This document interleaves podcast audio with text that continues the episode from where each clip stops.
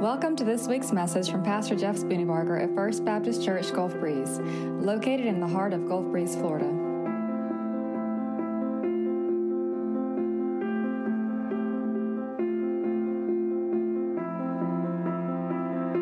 Open your Bibles, if you will, to Luke chapter 15. Good morning. Doing all right? All right, good. Two of you. Awesome. Great.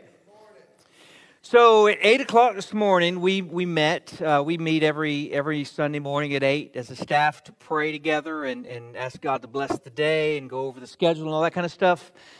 And this morning, um, as often happens, Teresa had her granddaughter with her, and so I was watching this little little child, and you know she's recently learned to walk in the last I don't know eight months, ten, ten whatever. I'm horrible at times, and so she was at the window, and then she would turn and she'd come over to the table, and then she'd go back to the window, and God just reminded me that we're supposed to have faith like a child, but we're not supposed to stay as a child.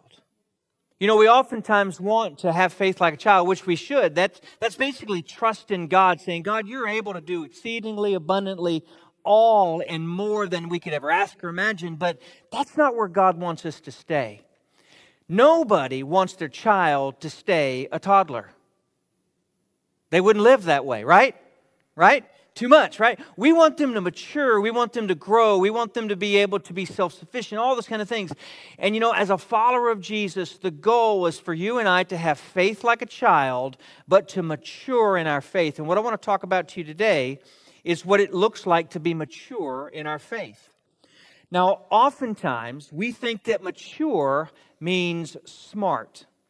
We think that knowledge equals maturity, and it doesn't it is possible for us to be really, really smart and really, really immature. See, smart doesn't equal mature, obedience equals mature. So many, many believers, I think, have a, a half baked maturity because they know what to do they just don't do it. Now, I'm not casting stones at anybody else because I'm really just looking at the mirror. I want to make sure that my life is in complete obedience to what God wants for me. And I can tell you this I can be super duper smart and I can explain all of the theologies that I need to explain, but if I'm not walking in simple obedience to what God has said for me to do, then my faith is incomplete and I'm really immature. And so this morning, my question to you is this What does a mature believer look like?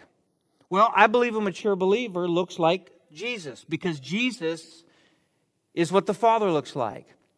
And in its basic form, a believer looks like Jesus, does what Jesus does, loves what Jesus loves, says what Jesus says. He's simply a reflection of the one that we choose to follow. And so this morning, the question is why, or rather, what does Jesus look like? What's, what's basic in obedience to him?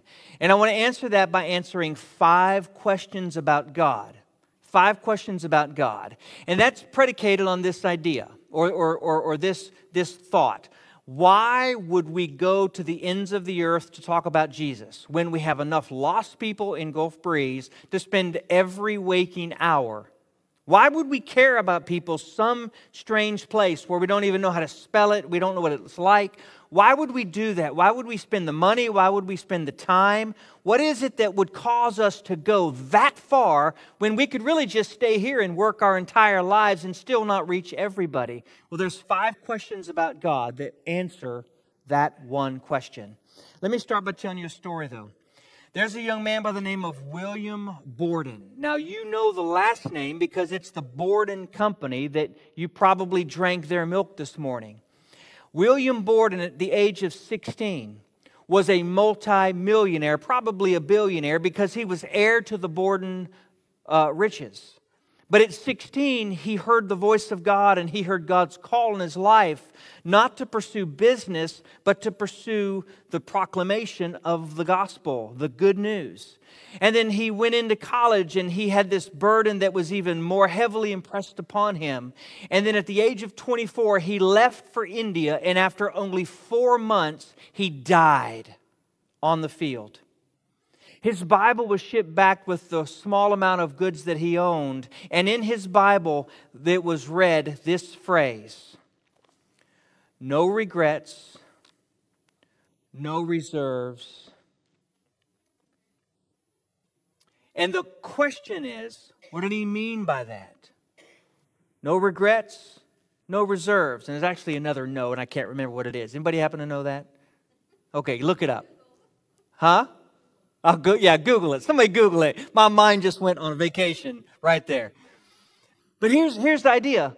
He said, Look, I have given everything for the sake of the task of bringing the gospel to the ends of the earth.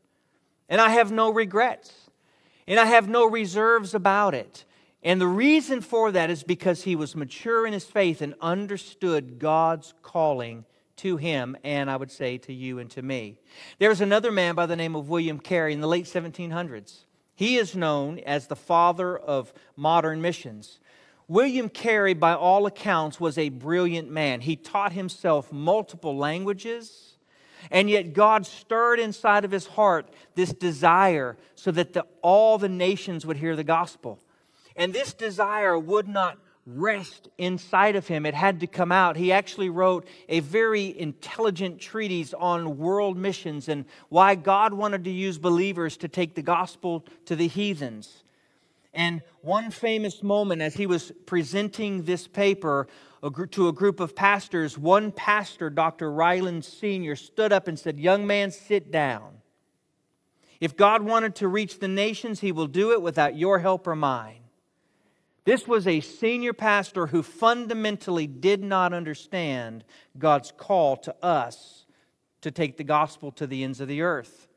The irony about this is that that Ryland Sr.'s son, Dr. Ryland Jr., actually went with William Carey to take the gospel across the ends of the earth. They started Baptist World Missions Movement. And so the question is this why would we take the gospel so far when we have lost people at home? Well, that's a great question. There are five questions about God that answer this bigger question. The first question is this What is God's heart? Luke chapter 15. In Luke chapter 15, we see a glimpse into God's heart, but here's what we should know. This is not the only place where we get a glimpse of God's heart. We actually get a glimpse of God's heart in Genesis chapter 1 and in Genesis chapter 2 and in Genesis chapter 3 because there's this scarlet thread throughout all of Scripture from Genesis to Revelation that explain and reveal the heart of God. And the heart of God is very simple to seek and save that which was lost. In this story in Luke 15, the Bible says this All the tax collectors and sinners were approaching to listen to Jesus, and the Pharisees and the scribes were complaining. Imagine that, religious people complaining. Imagine that. The church folk were complaining. Well, what were they were complaining about?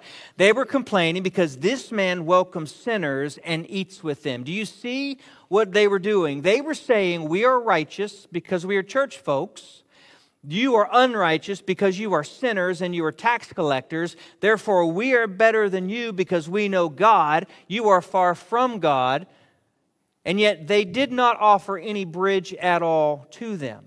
It was the us versus them, and we're perfectly content with you staying where you are and with us staying where we are. And Jesus totally shattered that whole ideology. He said this Jesus said, Let me tell you a parable. Verse 4 what man among you who has a hundred sheep and loses simply one of them does not leave the 99 in the open field and go after the lost one until he finds it? And when he has found it, he joyfully puts it on his shoulders, and coming home, he calls his friends and neighbors together, saying to them, Rejoice with me, because I found my lost sheep. I tell you the truth. In the same way, there will be more joy in heaven over one sinner who repents than over 99 righteous religious people who don't need repentance. This reveals the heart of God. The heart of God is for those who are far from God.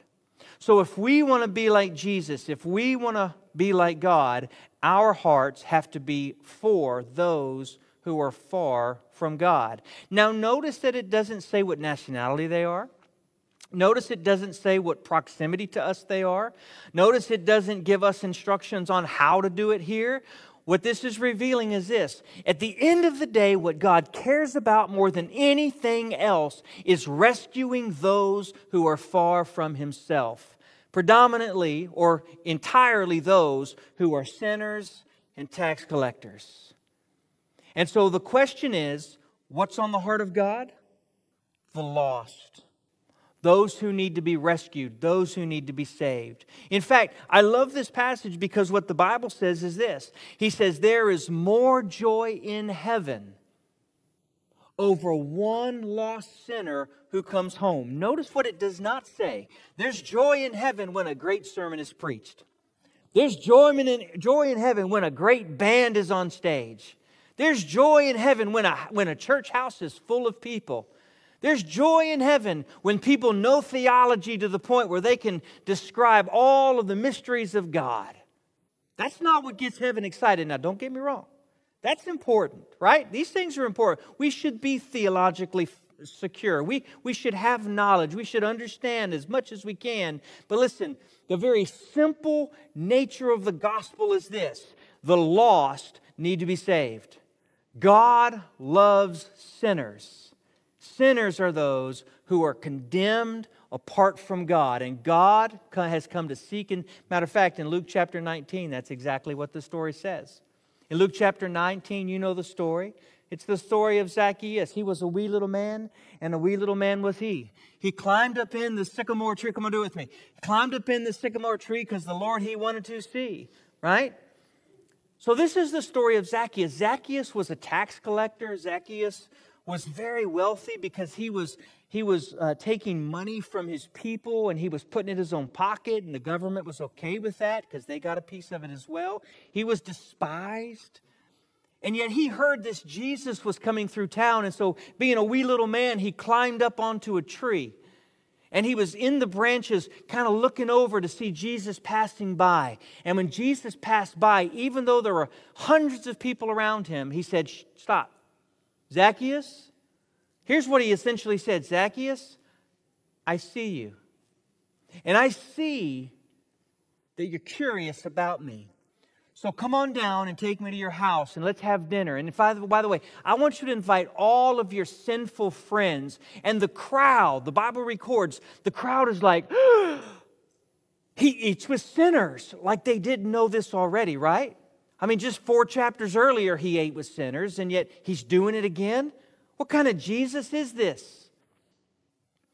Zacchaeus comes down. He says, Lord, listen, if I've cheated anybody, I'm going to repay them way more than I've cheated from them. If I've done anybody wrong, I'm going to make everything right. Listen to what he was saying. He was saying, I am a sinner, you are righteous, and I am, I am repentant for what I've done. And Jesus said to this man, Salvation has come to your house today.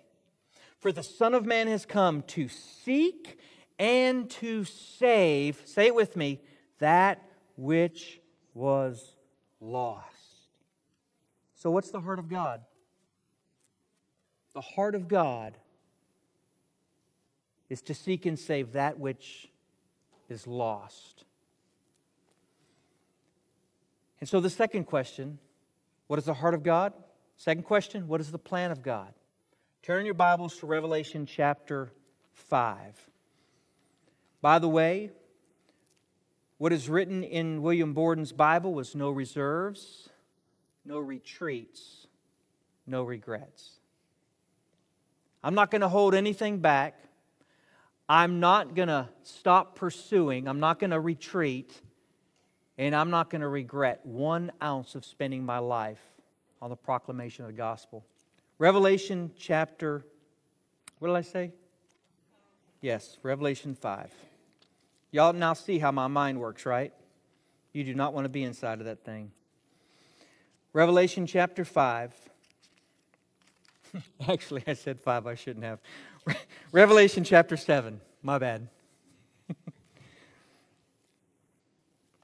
Revelation chapter 7, verse 9. What is the plan of God? Here is the plan of God. Now, I want you to imagine being in this passage. I want you to, this is a vision, so, so I want you to picture this. It's very descriptive, right? Use your imagination and just let the words paint this picture for you. It says, After this I looked, and there was a mass uh, multitude, a vast multitude from every nation, every tribe, every people, every language, which no one could number so, in other words, as far as the eye could see, there were people from every nation, every tongue, every tribe. That means there were black and white and yellow and orange and green and whatever it was. That means every language, every single space on the whole earth had a representative in God's presence. What were they doing? They were standing before the throne and before the Lamb. They were clothed in white robes and palm branches in their hands, and they cried out together in one loud voice Salvation belongs to our God, who is seated on the throne, and to the Lamb. And the angels stood around the throne, and along with the elders and the four living creatures, they fell face down before the throne and they worshiped God, saying, Amen blessing and glory and wisdom and thanksgiving and honor and power and strength be to our God forever and ever. Amen. This is the picture of God's plan. Now, what you need to know is this is the fulfillment of what God started in Genesis chapter 11. See, when God created Adam and Eve, He created them to be, they were His family. Yet Adam and Eve rebelled against God and they chose the tree of the knowledge of good and evil rather than choosing God. And because they chose the knowledge, the tree of the knowledge of good and evil, there was a separation between them and God. To whereas once they were able to walk with God and know God, now there was a barrier between them. And yet God, the very next chapter, redeems that and he says, Look, I'm going to provide a way for you to know me. But if you travel through just the next few chapters of Genesis, what you find is that the people spoke one language and together they said, you know what? We don't need God anymore. Kind of sounds like today, doesn't it? In fact, chapter 11 is, is it, it, it, it peaks at this idea of the Tower of Babel. They built this tower to get to the heavens because they didn't need God anymore. And God said, No, that's not what I created you for. I didn't create you to live without me. I created you to live with me as part of my family. So he reached down and he, he busted up the tower, and that began the nations. I just went like way fast through that, okay? You have to go back and look at it. But that's where nations came from. Up until that point, there was one people. And so when the nations were started, the very next chapter, Genesis chapter 12, begins God's process of rescuing the nations with his story. And so in Genesis 12, God began the process of finding people from every tongue, tribe, and nation, and we're still doing that today. That's what we're doing today. Because in Genesis or in Revelation chapter 7, verse 9, one day all nations will be together in one spot before the Lamb, worshiping Him with one voice. Does that make sense? So God's heart is for the lost. God's plan is that the lost from every tongue, tribe, and nation will one day be in His presence, worshiping Him together as one family. Now, here's the third question what is God's punishment? So, Revelation chapter 20, we find the bad news. Revelation 20 gives us this understanding of what is to come for all people, not just for the unbelievers, but also for the believers. Revelation 20, verse 11 says this Then I saw a great white throne. Remember, imagine this this is, this is a, a vision that John the Revelator was, was, saw. Then I saw a great white throne and one seated on it. Earth and heaven fled from his presence, and no place was found for them. I also saw the dead, the great and the small, standing before the throne. The books were open, and another book was open, which is the book of life. And the dead were judged according to their works by what was written in the books. Then the sea gave up the dead that were in it, and death and Hades gave up the dead that were in them. Each one was judged according to their works. Death and Hades were then thrown into the lake of fire. This is the second death, the lake of fire. And anyone whose name is not found written in the book of life was thrown into the lake of fire. Here's the truth of God's word. Now, listen, there's only three options either God is a liar, the Bible is not true, or this is real. Because this is what the scripture says. And by the way, you and I have no right to believe part of the Bible and not all of it. We don't have the right to pick and choose like a smorgasbord or like a buffet what our taste buds will allow and what it doesn't. The Bible clearly says there is a lake of fire, which is the second death. And the Bible clearly says that there are two options. Your name is either written in the Lamb's book of life or it is not. Now, what is the Lamb's book of life? It's the book for those who have placed their faith in the Lamb, Jesus. So when you place your faith in Christ, you are sealed with the Holy Spirit and your name is written down in heaven. Tim Keller died this past week, a week, I guess, a week ago, week and a half ago. But a week or so before his death, now, if you don't know Tim Keller, theologian, pastor of Redeemer Presbyterian Church in uh, New York City, just a man of God influencing God's kingdom tremendously for the last 40, 50, 60 years. But a week or so before he death, he had a conversation with John Piper, according to John Piper. And Piper said this He said, You know, Tim Keller said to me that I am more comforted by a single verse of Scripture than anything else. He said in Luke chapter 10, Jesus said, Don't rejoice that you have authority over the enemy. Instead, rejoice that your name is found written in the book of life. In other words, I'm not excited because of all the power I have on earth. I'm not excited because all that God does through me. I'm not excited because all that all that I can do for the kingdom. I'm excited because I've been written in the Lamb's book of life. So it's not about what you've done, it's about who has accepted you. So I have a feeling that in Revelation 20, when we stand before God and God says, Hey, what have you done? The only answer that's really worth much is this I have trusted in Jesus Christ. And I just to kind of imagine, because I'm a visual person, that this little guy steps up on a stool behind a podium and there's a book opened up and he goes, Spoony Burger, Spoony Burger, Spoony Burger. Spoon. Where'd you get that name? you go, Oh, are you Jeff? Your name is here. And he takes out a pen and he marks present. And he says, Welcome in. Now, that's just in my brain. I'm, I'm, I'm sure it's not going to happen that way, but there is a book of life. And the punishment for those whose names are not found in the book of life, according to the Bible, is the lake of fire. So, what do we know? We know God's heart is for the lost, for the sinners, those who are far from God. We know that God's plan is that one day people from every tongue, tribe, and nation will be together worshiping God. Now, it doesn't say everyone from every tongue, tribe, and nation, it says peoples from every tongue, tribe, and nation. And the number of people as far as the eye can see. So we don't know the number, but we just know that it's not everybody. We know that there is punishment for those who haven't had a relationship with Jesus, therefore giving them a name in the Lamb's Book of Life. But we also have a question of what is God's provision? So if we know that punishment for the law, for, for sin, is real, what is God's provision for sin? Say it with me.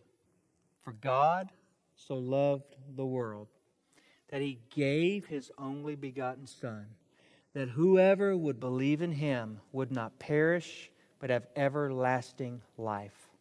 That word perish is the second death. For God so loved the world. His provision is to send His only begotten Son. Now, here at this point, sometimes believers in the room will go, Man, I know that. I've been learning that since Sunday school. Well, then what are you doing about it? Okay, great, you know it. Super, you got the wisdom, you got the knowledge. What are your feet doing? What is your mouth doing with what you know? Because if you know and you don't do, then you're a clanging cymbal, you're an empty basket. Faith without works is dead. It's worthless, it's pointless. I do believe that we're going to stand before the Father, and I think He's going to ask us, okay, your name's found in the Lamb's book of life, but the scripture also tells us, now what did you do with what you know? I don't care that you know Greek. I don't care that you've been faithful in church attendance. I don't care that you're a great singer. I don't care that you taught Sunday school. What I want to know is did you bring anyone with you? Are you alone or have you come with a crowd? Now, that's a little misnomer because we can't control what somebody else does, but what we do know is that there is power in the gospel, and it is virtually impossible for you to speak of Jesus and the Word of God not to penetrate people's hearts. I believe fully that we're going to be standing before the Father one day. There's going to be people that we thought weren't listening at all, and they're going to step up and say, Jeff, I want to say thank you. Because I didn't trust then, but long time later after I heard, somebody else told me and somebody else told me and I'm here today because of that. I just believe that there are some people that we talked with last week. We'll never know until we're standing before Jesus, but I have a feeling that, that some of them are going to say, you know what, we're here today because as a church you chose to go and make disciples. So, what's the fifth question? The fifth question that we have is this what is God's command? What is God's command? Matthew chapter 28. Matthew chapter 28 gives us God's command. Now, the temptation is to think that this is only for the 12 or 11 disciples. But I don't think that's true. And here's why. Because everything about Jesus' life was pointing towards this heartbeat of God. And if it was only for the 12 disciples, did, Jesus intend for it to stop with them? That makes no sense. Not only that, but what is a disciple? A disciple is a learner. So we do ultimately what Jesus did. And what did Jesus do? He came to seek and save that which was lost. So, Matthew 28, starting in verse 18. Now, to get to verse 18, we got to know this. Up in verse 16, we know that Jesus sent the disciples to a place. He essentially said this Hey, guys, listen. At this time tomorrow, I want you to meet me on this mountain in Galilee. And when we meet together, I'm going to share with you some things that I don't want you to forget. Notice he didn't tell them there. He said, Look, tomorrow there's an appointed time and appointed place. I want you to go there. And when I get there, I want you to be ready to hear and I want you to be ready to take in what I tell you. So it was almost like he was saying, Prepare yourself to hear what you're going to hear. So in verse 18, Jesus said, All authority has been given to me in heaven and on earth. In other words, I am God. I created the heavens and the earth. I spoke all these things into existence. I am the Word made flesh. So I have all authority in heaven and on earth and even under the earth. There is no one greater than me. So what I say is most important for you to know. He says, Therefore, since I am God, therefore, go and make disciples of all nations he was referring to what's going to happen with his plan. He was saying, listen, the way that I'm going to fulfill my plan is through you. You are a critical piece in fulfilling the plan of God. Make disciples of all nations, baptizing them in the name of the Father, the Son, and the Holy Spirit, teaching them to observe everything I commanded you. And remember, I am with you always, even to the end of the age. You ever think that sometimes we want the last part of that verse without taking on the first part? We want God to be with us. We pray and ask God for all kinds of stuff. God, would you, would you let me feel better? God, would you open up doors for this opportunity at work? God, would you help me to, to find the right mate? God, would you help me with this? But think about it. All of those things are praying. Now, I'm not saying they're wrong, but those are really childlike prayers. Me, me, me. God bless me. God give me. God help me. God, God, I need you. Uh, there's nothing wrong with that. We should pray for those things. But could you imagine being so selfish that you only cared about you and nobody else? And listen, I say that, and that sounds so harsh, but the truth is, so many believers, that is their life. It is all about me, my church. It's about me, what I get, what I feel, what I, what I receive. It's not about you, it's about me. The music isn't good. I'm going to go somewhere else because I like the music better, I like the preaching better, I like the, the, the service better, I like the people better. Listen, it's not about you, it's not about me, it's about Jesus. What I want doesn't matter. The Bible says that I've died to myself. And everything that I would consider anything in my life, I consider it but dung. That's what Paul says. He literally says it is a pile of dung. That's being nice. My life is nothing, and I serve at the pleasure of my king. Now, listen, don't hear what I'm not saying. We should pray, God bless me. We should pray, God help me. God, I need you. We should pray those things, but not at the expense of God. Would you make your name great to the ends of the earth through me? And whatever you need me to do, I am there. God, I will, I will sacrifice, I will give, I will go. The pain that I have is all worth it because you died to redeem men and women from all nations, all tongues, all tribe, all peoples. What would happen if believers stopped looking in the mirror and started looking at Jesus? The world would hear. The problem is not the harvest. Folks, the problem is the, is the people of God. All over this country, we have believers who think that they're the center of God's story, and they're not. Jesus is the center of God's story. And I can tell you this just be real honest with you. My body was beaten the last couple of weeks. I'm t- and, and Tim can testify. Now, the young guys, they have no idea what we're talking about. Because they're sleeping all over the place without any. I'd, li- literally, we had three hours of sleep at best per night. Now, you go for two weeks with three hours of sleep, and when you travel four days to get where you're going just to start, and when you're 48 years old, and we all know that Tim's older than that, when, when, we, when we get to, listen, my shoulder has been hurting for a week and a half. Like it, it is just constant. Like uh, we, we talked on a phone yesterday, Tim, and we both agreed that we feel like we've been beaten up by a mob of gangsters, put into a laundromat and rolled around. And we're thinking, I'm too old for this stuff. And then we remember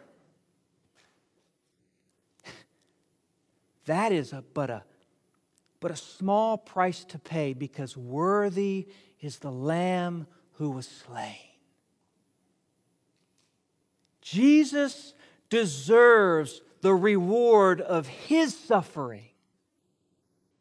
Our suffering is nothing compared to what he endured to save me, to rescue me, to redeem me. So anything that I could give for his name's sake is nothing it pales in comparison to the goodness and to the glory of God.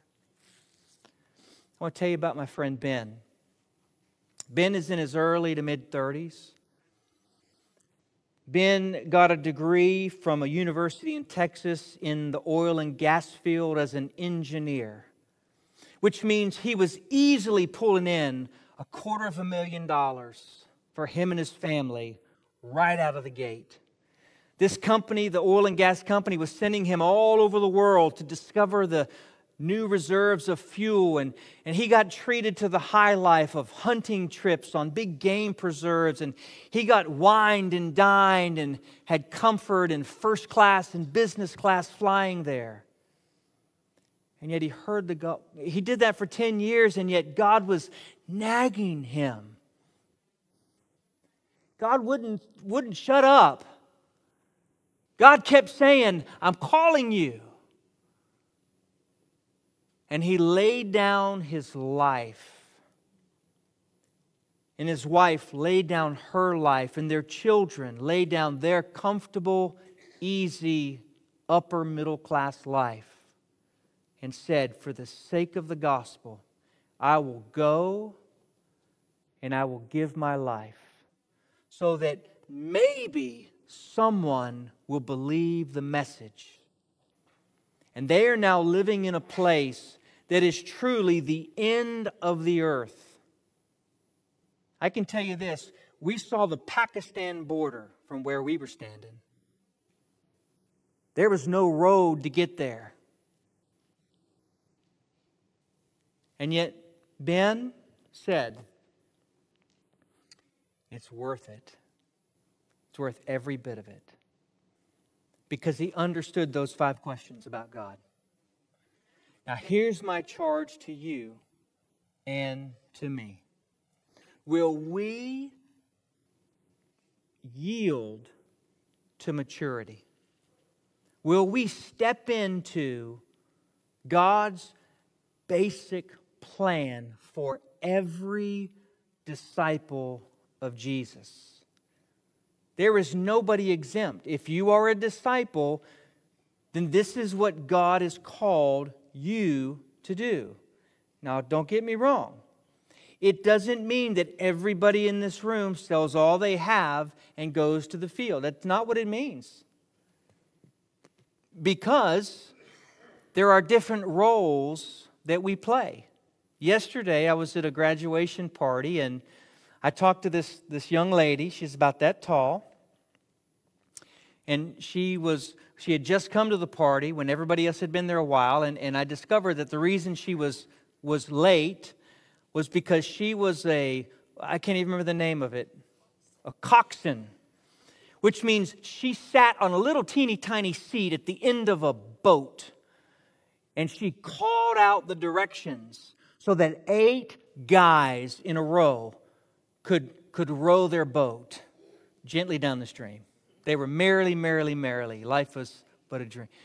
So she sat on this little thing and she would call out left, right, stroke, or whatever in the heck she called. And I, and I was so intrigued by this. And I said, wait a minute, you mean to tell me that you don't row at all? She goes, no. I sit on the end of the boat and I call out the instructions. Wait a minute, you mean those guys are doing all the work? All you're doing is sitting there talking? She goes, Yes. I said, Well, can't they do that themselves? She goes, No. Because it takes one person whose sole job is to call the commands if that boat is going to race and if that boat is going to win. Every single person on the right, or with the right handed uh, paddle and a left handed paddle, they all have to be working together. The right handed paddle can't go, hey, I'm not a left handed paddle. You're no good. no, they all have to understand their place and their purpose, and they have to work together so that they can run the race or row the race that they were called to do. Listen, in this room, that's exactly what it is. Not all of us look the same in terms of how we do it, but all of us need to be in the boat. Amen. All of us need to be in the boat, or at least all of us need to be a part of the boat because there are people who have to prepare the boat and all that kind of stuff. you get the point, right? What if, what if God's promise to be with us to the ends of the age was only for those who made disciples of all nations? That's what a mature believer looks like. So, again, get smart. Be faithful. All of these, you do all these things. But you got to put feet to your faith. You have to. Because if you don't, you're just a clanging cymbal. This morning, I, I wonder is your name written in the Lamb's book of life? Do you know Jesus? Not do you know Jesus, not to know about him, but do you know Jesus? If you're watching by way of Facebook TV, do you know Jesus? Today, won't you yield to him? Let's pray together. Father in heaven, thank you so much for your kindness, for your goodness. Father, I pray that with the simplicity of a child, we would mature into understanding the most basic command that you gave us as your people. To go, therefore, make disciples of all nations. Lord, not to the, at the expense of our neighbors, not at the expense of our family. God, it's not an either or, it's a both and. Help us to have your heart for the nations. In Jesus' name, amen. Now, in just a minute, I've got a really cool surprise for you, but we're going to go ahead and give you a chance to respond to what God might have been saying to you. The question is what is your part in God's plan for the nations? Now, you might just say, I don't know. That's a great place to be as long as your I don't know is a, but if I did, I would do it. That's all, I want, that's all I'm asking from you because I think that's what God is asking from you. Will you put your yes on the table? Lord, I don't know, but I'm willing. God will direct you. It might be that you fund it. It might be that you go. It might be that you help prepare. Whatever it might be, would you be a yes to God? Would you stand? Let's sing together.